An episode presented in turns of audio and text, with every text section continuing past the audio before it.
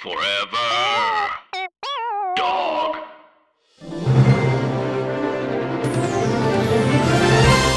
Hailing from the great state of Pennsylvania, an entertainer known the world over for her quick wit, wicked beauty, and scabby knees, it's Willem!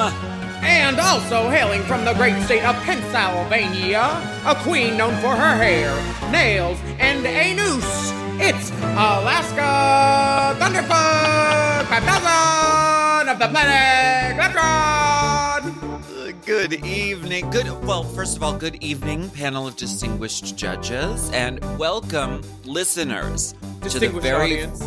Established and distinguished audience.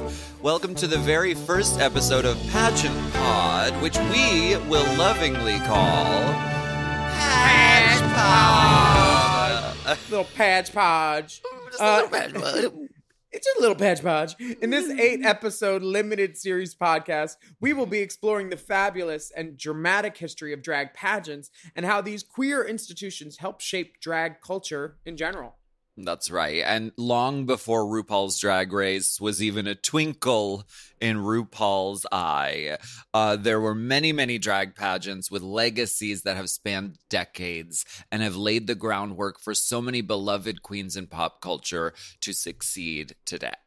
Mm-hmm. And Pageant Podge will also explore uh, the twinkle in the stinkle eye, because there's a lot of side eye in the pageants. We'll be focusing on shade, on throwing the shade, catching the shade. Um, mm-hmm. And Pageant Pod will focus on some of the biggest pageant systems on the scene and the legendary queens who have competed for their titles. Yes, we've got really amazing interviews with iconic queens, the divas of drag, mm-hmm. um, discussions about great pageant documentaries like The Queen and Pageant, as well as conversations about the future of drag. Mm-hmm. So let's get into it. No. No. Patch Podge. Patch Podge. Patch Podge. Patch Podge. Patch Podge.